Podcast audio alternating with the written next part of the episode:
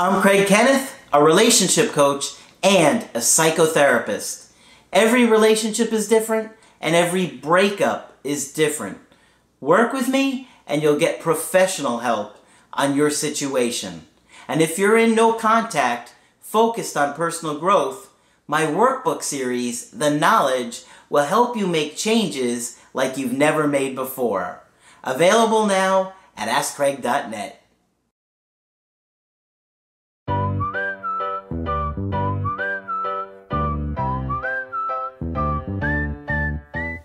Hi there, I'm Coach Craig Kenneth. I'm Coach Margaret. And I'm Coach Victoria. And today we're going to be talking about the danger of diagnosing your ex. Mm. Right.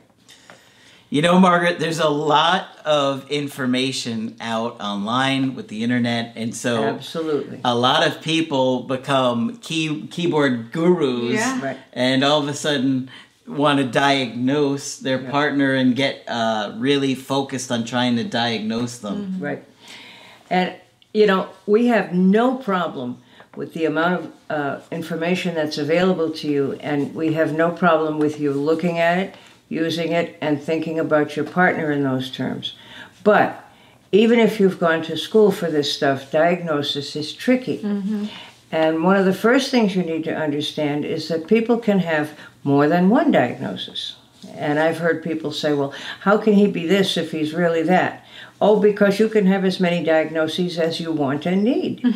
Okay? Particularly in, I would say, extreme cases too. Yes, exactly. Like sometimes it'll be really confusing if you've got somebody that maybe has is bipolar, mm-hmm. but they're also borderline. Absolutely. Mm. And it's like, how do you? How do you figure mm. out that? It's not easy. Yeah, and people are so complex. There's millions of possibilities. Oh, absolutely.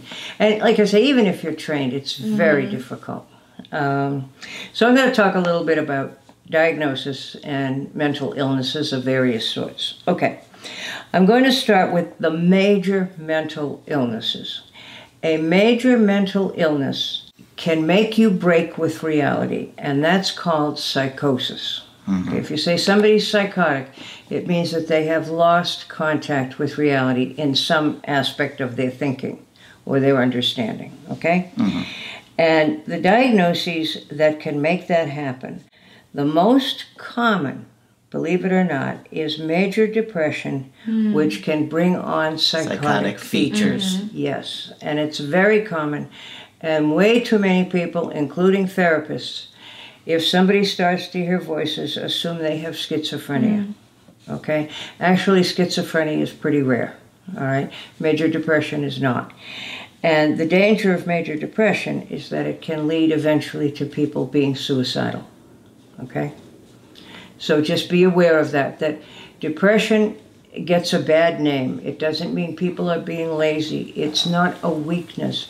It's not that there's something wrong with you or you're doing it for just because you don't want to go to work or deal mm-hmm. with the world. Major depression leaves you with no energy to do any do anything. And the most common phrase that you hear from people is, well, if you just got out and did something, you would feel much better. What the family doesn't understand is that the person doesn't have the energy. Okay? And if you have any serious depression, usually medication is necessary and helpful. Okay? And that's the thing with major mental illnesses.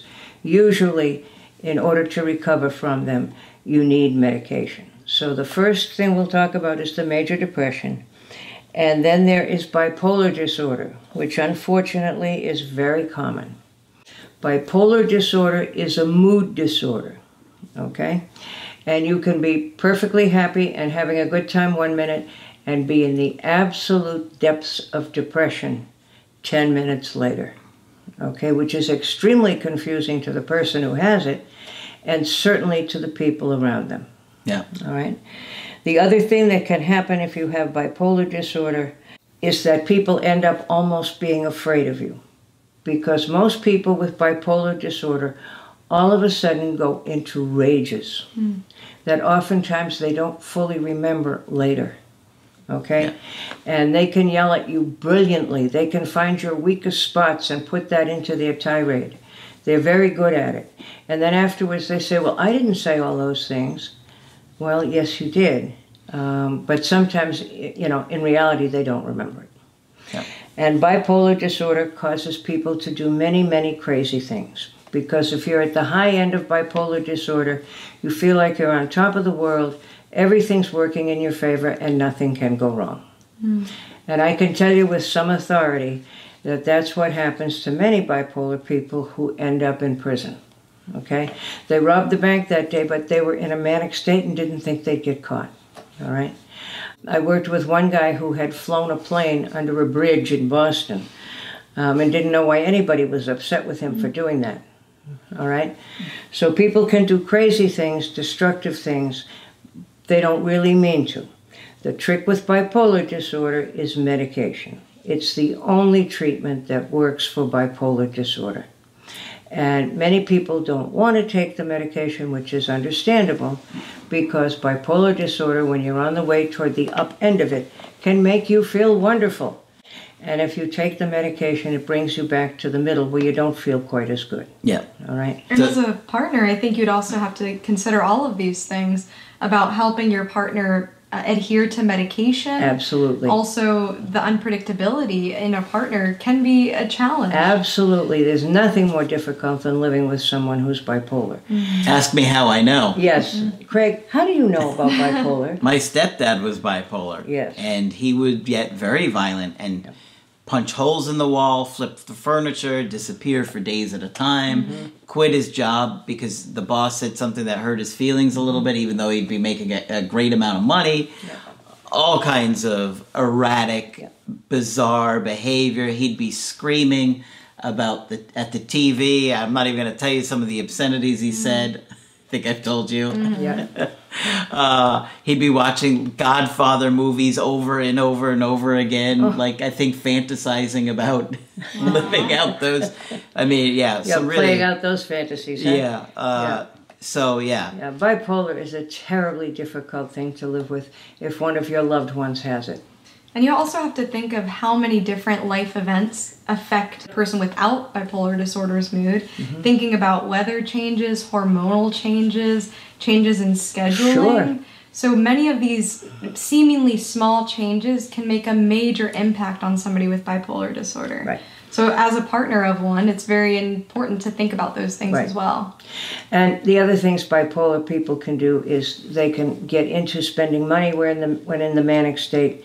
And I've mm-hmm. always felt like the Home Shopping Club is not in favor of eradicating bipolar because I can remember working in agencies and knowing that if somebody suddenly got into buying stuff on the Home Shopping Network, they were in the beginning of a manic episode.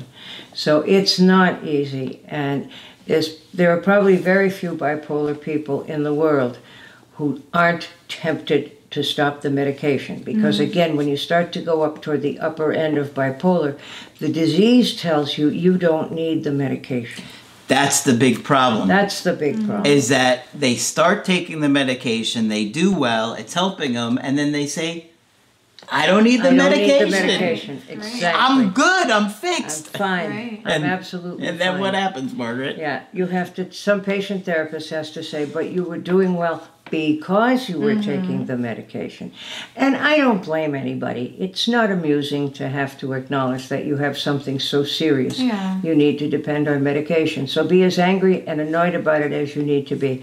Just take it. Yeah. Okay. And I can also see somebody coming out of a depressive state when they're unmotivated, unproductive, when they do start to get manic and more productive, it might be Looks like they're great. yeah, it might be very difficult to start taking medication that will not get them to that productivity level Right. as Again. they would need after a depressive depressive episode. I remember having a family where the father had bipolar and so did the son. And the father made a sudden leap of what looked like progress. And I said to the son, Is he better or is he working up to a manic episode? He said, He's working up to a manic episode. And he was absolutely right. Because on the way up, you look good. Yeah. The other problem is that often, if someone goes to a psychiatrist and they're in a bipolar depression, it looks exactly the same as a regular major depression. And so you would prescribe medication for depression, um, instead of a mood stabilizer. And if we do that, it sends the person, if we miss it and we think they're just depressed, um, it can send, an antidepressant can send them into a manic state. Okay? So it's a terrible mistake that we easily make because I think in our in our zeal to be helpful, it seems that people who have regular depression are going to do better, and we don't want to wish bipolar on them. But there are certain questions you can ask that will help you understand if they've ever had a manic episode. Do you ever go on spending sprees? Do you ever feel like you're on top of the world and do crazy things you get in trouble for? Um, so there are some general patterns you can ask for when you're trying to figure out if you have a major depression or a bipolar depression. But it's very difficult. So just know how, how complicated and tricky this is. And again, we remember within the last 50 or 60 years when we didn't have medication for bipolar disorder. We had it for schizophrenia, but we didn't have it for bipolar disorder. And the discovery of medication that would work was just a miracle that occurred to us human beings. I can remember working with people whose parents would be hospitalized periodically mm. with bipolar disorder, which, does, which doesn't have to happen anymore if only you'll take the meds. Okay? Yeah, and too, if you're suffering from these symptoms, it's important to remember that a label it doesn't give you the diagnosis no. to be diagnosed with bipolar it's just a descriptor of symptoms that have been identified in many people and there's treatments that have been found to be helpful right. so if you are concerned about yourself it's much better to go to a professional see if you can find somebody that can help you to find a label no matter how you feel about labels, it might point you to a treatment that can help. Yes, and that's that's a very good point. Mm-hmm. Um, and you know, we do we as human beings do the best we can to describe some of the symptoms people have, and I'm going to talk about it again in a few minutes and talk about the Diagnostic and Statistical Manual of Mental Disorders, which we all read for pleasure, of course. okay. Okay. Um, so that's bipolar. Schizophrenia, um, which is the first major mental illness we began to understand in the history of all this. Um, schizophrenia is a huge major mental illness that is a thought disorder. You can't get your thoughts together, and if you do, they don't make any sense. It's like scrambled eggs. Mm. It's like scrambled eggs. You had right? a great example. I don't know if it comes to mind right away of a woman who made no sense. Yeah, I, have I've only seen a, a, like a break like that right. one time in person. That it was just unbelievable. It was a client that I was working with, sister, and she had just gotten out of jail, and I was like, "How are you doing?" And she just starts talking to me like normal, and mm, like mid sentence, she just starts saying all kinds of things like, and then Batman was there and he threw his shoe at me, and then I tried to bite his nipple, and just like, yeah. It, and then he tried to fart on me. I, I'm not even. This is like the best I can come up with the order. That it was like all in a row, just nonsense, and I was just like, whoa, where did we go? And I just oh, okay, well, it's good to see you, and I'm happy that you're yeah, home. I'm glad and, you're doing better. and stayed totally calm. And, and I don't know if you took your meds this morning. yeah. But when it happened, it was very surreal to see It is somebody. surreal, and they could perf- people can look and sound perfectly normal until you realize the sentence made no sense. Mm-hmm. Yeah. yeah. Many, many schizophrenic people hear voices, and it's really odd to see someone who's hearing voices because they kind of stop and finally you can see that they're listening to something inside. Mm. And sometimes voices are, can be really hostile and say you're a terrible person, you always have been. And again, medication will clear that up pretty quickly. Those were our first triumphs on medication. The other thing is that paranoia is often a part of schizophrenia. And that can be subtle or it can be absolutely blatant. Um, there are some examples that almost sound funny, but I've heard them. I am picking up messages from the ships off the coast through the fillings in my teeth. Mm. I could not have made that up. Mm-hmm. Okay? I honestly heard that at one point. Mm. And so people can get quite oddly paranoid. People can get paranoid in a manic state also. But you're, when you're in a really paranoid state, it's a psychotic symptom. whether it comes from a mood disorder or a thought disorder. Okay? Paranoia, however, can look perfectly reasonable. I remember working with somebody, somebody in the prison system um, who was truly convinced um, that he had been poisoned all of his life by detergent. Mm. And that the reason he was hospitalized and had committed some illegal acts was because he had been poisoned by his detergent. And when he would explain that to you, it made a certain amount of sense for the mm. first 10 or 15 minutes. Mm. And then you began to realize this is really crazy. Mm. Okay? Um, so if the aliens are in the refrigerator and talking about your mother, it's just not a good thing. Mm. All right? Um, and I also wanted to add, I think there's a very big stigma with, mm-hmm. with schizophrenia oh, in terrible. general. Yeah. And people are afraid. They feel like these people are out to hurt them. When in reality, a lot of people with schizophrenia, they are the ones who are afraid. They are the ones, yes. And they don't feel safe. Yep. And schizophrenia, we have such good medications for now. Perfectly reasonable people that you may work with may be taking an antipsychotic drug every day to keep them out of, of that. I worked with someone who was very high functioning and I respected professionally um, who had taken it, uh, an antipsychotic for years because she would have episodes. Okay? Um, so, yes, schizophrenics are not necessarily scary people, mm. but they're scared oftentimes, right? Because they have no way to defend themselves or to think of defending themselves.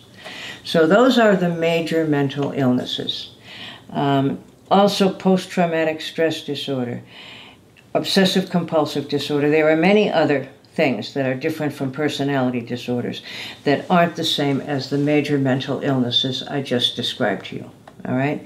And there were three big ones the depression, the bipolar, the schizophrenia, and there's one more called schizoaffective disorder. And that means that you have a mix of schizophrenia, thought disorder, and bipolar mood disorder. And I'll have people often tell me to this day, well, my mother was diagnosed with bipolar and schizophrenia. And that was before we understood that there is a condition that's a mix of the two called schizoaffective disorder. And that is easily medicated these days also. Okay? I'm going to move on now to personality disorders, okay, which don't make you psychotic. Um, but can cause you real problems in your life and make you very difficult to understand and deal with. Also, I'm going to make some mention of the history of mental health treatment. We are now on the fifth manual for diagnosis um, since I've been in the business. Okay? So we change the way we describe mental illness periodically. And usually it's an improvement as we learn more and more over the years. The first of the personality disorders that we began to talk about was in the 1950s, the late 1950s and the early 1960s. And a lot of it happened in private hospitals in Boston, where I'm from. Um, that, that people began to see that people would be hospitalized, sometimes for being suicidal, sometimes for cutting themselves, sometimes for hearing voices. And yet they didn't appear to have full blown schizophrenia. And they might have a brief episode and then go back to being anything but psychotic. So that condition was named borderline because you lived sort of on the borderline between psychotic and not psychotic. Okay? And that term is still with us, and most people are somewhat familiar with the term now um, borderline, which often means that you're very erratic. Your moods can change quickly, your view of the world can change quickly, but your biggest issue in the whole world is being abandoned. You desperately want relationships and you're desperately afraid of being abandoned. So you can do really crazy things.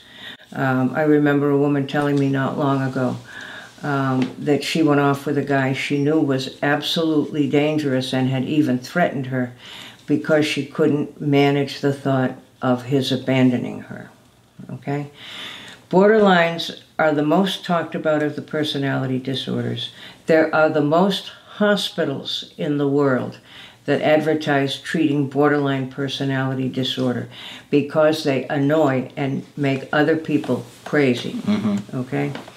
Um, there is help for borderline personality disorder. I once worked with a psychiatrist who I think fully understood that it is the end of, edge of psychosis and would give the guys in the prison a really low dose of an antipsychotic and they would do much, much better.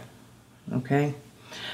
Um, so, borderline is the first one that was attached, and we had no concept back then in the late 50s and early 60s that all of the personality disorders have to do with attachment. Okay? No matter which one it is, they have to do with attachment. Um, narcissistic personality disorder, which is all the rage right now, and inspired by talking about this, um, is the other one that we hear the most about. Um, but those are personality disorders, they're not major mental illnesses.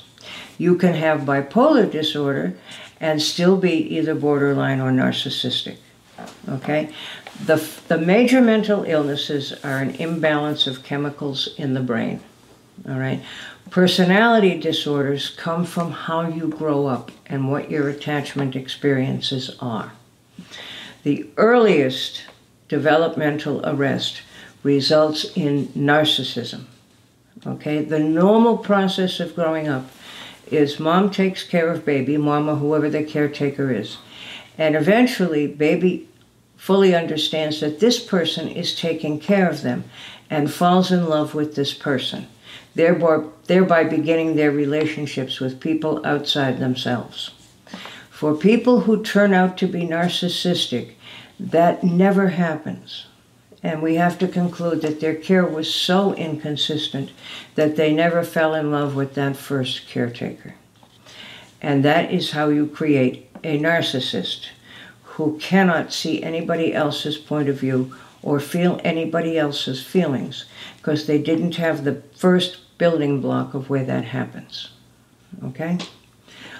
Borderlines are developmentally arrested slightly later. And they start to fall in love with mom, and then something interrupts the process.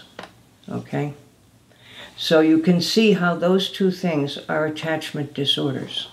Okay? Something goes wrong in the upbringing. And you know, you can't always blame mom or the family. People can be in wartime, people can be ill, there can be a pandemic, there could have been the Black Plague. Uh, there are all kinds of crazy things that can happen.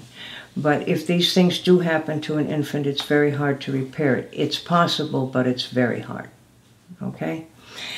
And so, um, all of this information is on the computer now. And the one that you're seeing the most often is the characteristics of a narcissist. All right? And I have had many people very correctly diagnose um, their boyfriend as a narcissist. But I want to be clear that men are not the only people who can be narcissistic. Women can be too. And we notice it particularly in couples, particularly where there's domestic violence. Okay? And as a result of that, we have been, as a field, very angry at narcissists for being abusive. And when that happens, we don't work as hard as we should at how to treat them. But that is beginning to change. And the more we understand early life and early experience, the better we do at treating people with personality disorders.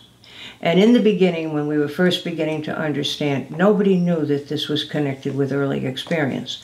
And I remember great confusion and some really ugly articles that were written in the beginning about women borderlines and how mm. cruel they were and how crazy they were and what's wrong with them anyway. Now we understand, but in the beginning we didn't at all. And some people wanted to toss out the diagnosis because it was so pejorative to women. But now again, we better understand that there are borderline men and there are narcissistic women. Okay? And there's nothing wrong with you looking up all these things on the computer. Uh, but the part that most people miss is that you don't have to have only one diagnosis. I can be as bipolar as I want and narcissistic as well. Okay? So it's not just one diagnosis. And I'll have people say to me, well, but she was diagnosed borderline. How can she be bipolar too? Easy. Okay? you can you're not limited to one diagnosis. Mm-hmm. All right? And that's what makes diagnosis difficult, even if you're trained. But again, don't feel that you shouldn't look at the information. You can. But if you can't make sense out of it, con- please consult a professional. I also wanted to add that certain cultures, I'll say specifically black and brown people, I would say in America, Yeah. are often misdiagnosed due to how the race is perceived. So I wanted to add that cultural component too, as far as diagnosis, to be aware of. Now, I don't know if I shared this case with you, but there was a very good example of it in some of the reading I did for my most recent license. And it was a story of an not in a good mood black woman who came into a clinic and she needed a sign off from somebody in the mental health clinic to get public housing. And she came in and she was not in a good mood and she didn't want to share a lot of information. And she started to talk to a very young, probably not terribly experienced therapist um, who just thought she was angry and resistant. And the woman got angrier and angrier, and you could see it occurred to the woman that you don't like me because I'm black. And it escalated to a point where it never should have. And she ended up being diagnosed as schizophrenic Wow. um, which of course was absolutely a disaster. And you're at, I think that's a good example of how things can play out. Okay, now had that interview been handled differently, um, you know, it could have turned out totally differently. Um, you know, where where are you planning to move, and and who told you you have to get a sign off, and what does the letter need to say, and all that sort of thing. But as it turned out, she was then forwarded on to a therapist, of course, with the wrong diagnosis. Yeah. yeah. You know, one of the things I wanted to say too is that you know, obviously, there's a lot of information out there, um, a lot by people in the field, a lot by people that don't have any education or experience. Right. Anybody could just start a YouTube channel and start talking about mental health when they really have no education or experience behind it, and that's kind of dangerous. Um, and you know, it's similar. It just kind of reminds me of like when you're sick. Yeah. Mm-hmm. And what do you do? You go on and you look up the You call up symptoms. the, yeah, you call up the Mayo Clinic on your You're three computer. symptoms in, and you're like, "Great, I have cancer, oh. and I've got two weeks to live." and tuberculosis Right. too. Yeah. Yeah. You, st- you go on there and you just see a couple of symptoms, and automatically you catastrophize and think that it's something bigger than it is, or mm-hmm. you start to panic. And so I think the same thing goes with the diagnosing. Absolutely. And just just for your general information, I want to let you know, with each DSM, Diagnostic and Statistical Manual, things are defined a little differently. Okay, so we, we change our mind occasionally and we, we keep doing our best to describe what we see. And I can think of some diagnoses that I thought were wonderful and never should have been dropped but have been. Um, and there are some new ones, but at least at the moment, there are 10 personality disorders and they're divided into several clusters. Margaret has eight of these. Yes, I have all, no, I have all 10. Don't sell me short. And want to see me go into a borderline rage? Just push me. Um, all right, the first cluster, cluster A, is about odd, bizarre, and eccentric behavior. There is a paranoid personality disorder. Okay, it doesn't reach the, the level of psychosis.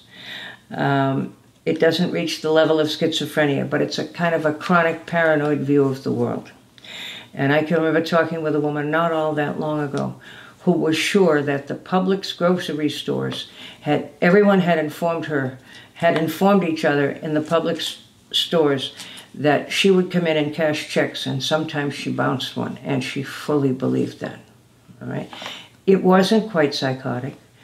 It was personality disorder stuff. All right. Um, schizoid. Um, and that means you have no affect for anyone who's old enough to remember. Richard Nixon was always considered schizoid because he was very articulate and he could tell you this and that, but there was no emotion anywhere in it. So if you're schizoid, you have no no emotion. And schizotypal means you're extremely eccentric. Um, and that you live in a strange way and that nobody quite knows what to do with you. And when I was working in a clinic one time, we had a schizotypal guy who came in, and I managed to find a rather unusual psychologist to treat him, and they did fine. But he did things like he was walking through the waiting room one day and said, I used to be a fireman. I think I'll show you how to rescue people, and picked me up. Oh wow. Now, I am not a small woman, I never have been. so we were impressed with his prowess. Um, okay? Cluster B is dramatic or erratic sorts of personalities. There's antisocial personality disorder, where people have little guilt about some of the sort of marginal things they do. These are people who can shoplift without any guilt at all, um, or or do other sort of slightly sleazy things. Again, it doesn't hit the level of psychosis, but it's tricky. It's on the edge. Um, the next one is borderline, which is the biggest and most talked about. Then there's histrionic. Histrionic is kind of beyond belief. That's the most dramatic people in the world, which would have some overlap with borderline. Okay, these are people who can create incredible drama no matter where they go. All right, like they walk into a room and the whole room all starts fighting with each other, and you wonder how they did it. And the next And they one, often dress very eccentric. Yes, they do. Yes, they do. Um, and the last one in that group is narcissistic. So, borderline and narcissistic are the most annoying to others of the personality disorders. Okay? And there's one more cluster, cluster C, and that is people with avoidant personality disorder who just don't care if they ever see anybody else. Um, dependent personality, people who can't make any decision whatsoever and obsessive compulsive personality disorder who clean their house every day. All right? So I just wanted to make that clear. So if you're if you're narcissistic, you can be several other things at the same time. And it's very very common with personality disorders that people have a trauma history. Okay, very, very common. And we did not know that in the old days. And now we know that if you're diagnosed as either borderline or narcissistic, you probably have attachment injuries and all sorts of abandonment failures in your background. Okay, and it's not your fault. No one ever chose to have a personality disorder. I have often thought about which one I'd prefer to have. um, and since it's all about me, I've decided I'd prefer narcissistic. There you go, And you better agree with me. Of course I do. Of course you do, okay. Um, all right. I don't think I have much more to say about this, but again, all the information out there is available to you, and fe- feel free to use it. Yeah. Okay. All right. Very in depth.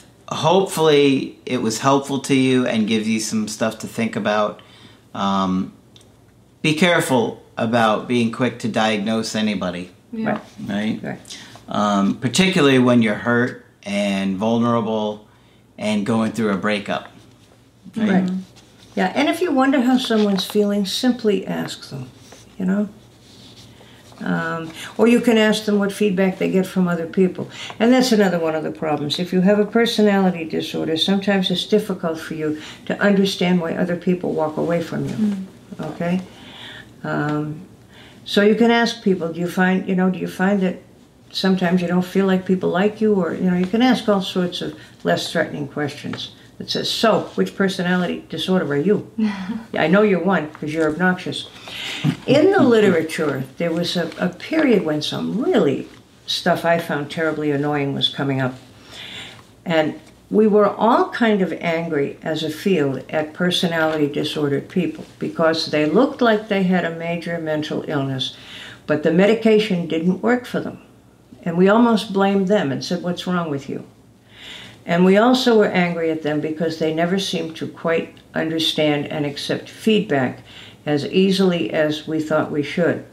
And I remember being told in social work school, and this would have been early 80s, okay, that if you really find that you don't like a client, chances are they have a personality disorder.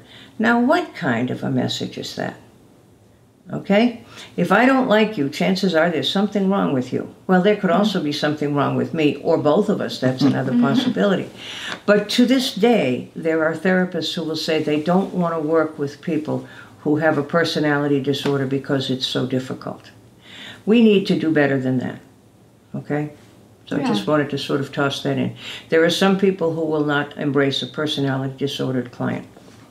But I think you make a good point about seeing a person as a person Yes. and not just their diagnosis. Right. People are extremely complex and there's many dimensions to a person. So Yeah. And the theory is always that personality disordered people are unlikable, and that's absolutely mm-hmm. not true unless I have really weird taste, which is another possibility. Well, As I look at the two people I work with. You're here, aren't you? All right. So hopefully you found this one helpful. Give Margaret a thumbs up for her research on this one. Obviously, she did a lot. And of course, if you want to get our help personally, you can get it on my website, askcraig.net. Sign up for the coaching option that works best for you. I do email coaching and I do Skype. Of course, Margaret does Skype coaching. If you feel that I can be helpful, please sign up. And Coach Victoria will continue to be here. I'll be here. training and Yep. eventually you'll be able to do a call with her as well. Mm-hmm. But that's it for this video. I'm Coach Craig Kenneth I'm Coach Margaret. And I'm Coach Victoria. and we will talk with you soon. To get my help personally, go to askcraig.net and click on schedule coaching and choose the option that works best for you. I do email coaching or Skype. To schedule a coaching with Margaret, click on Margaret on the top of the page and order a Skype with her. For the Knowledge Creative Healing course, click on the link at the top of the page and click Get Started Now.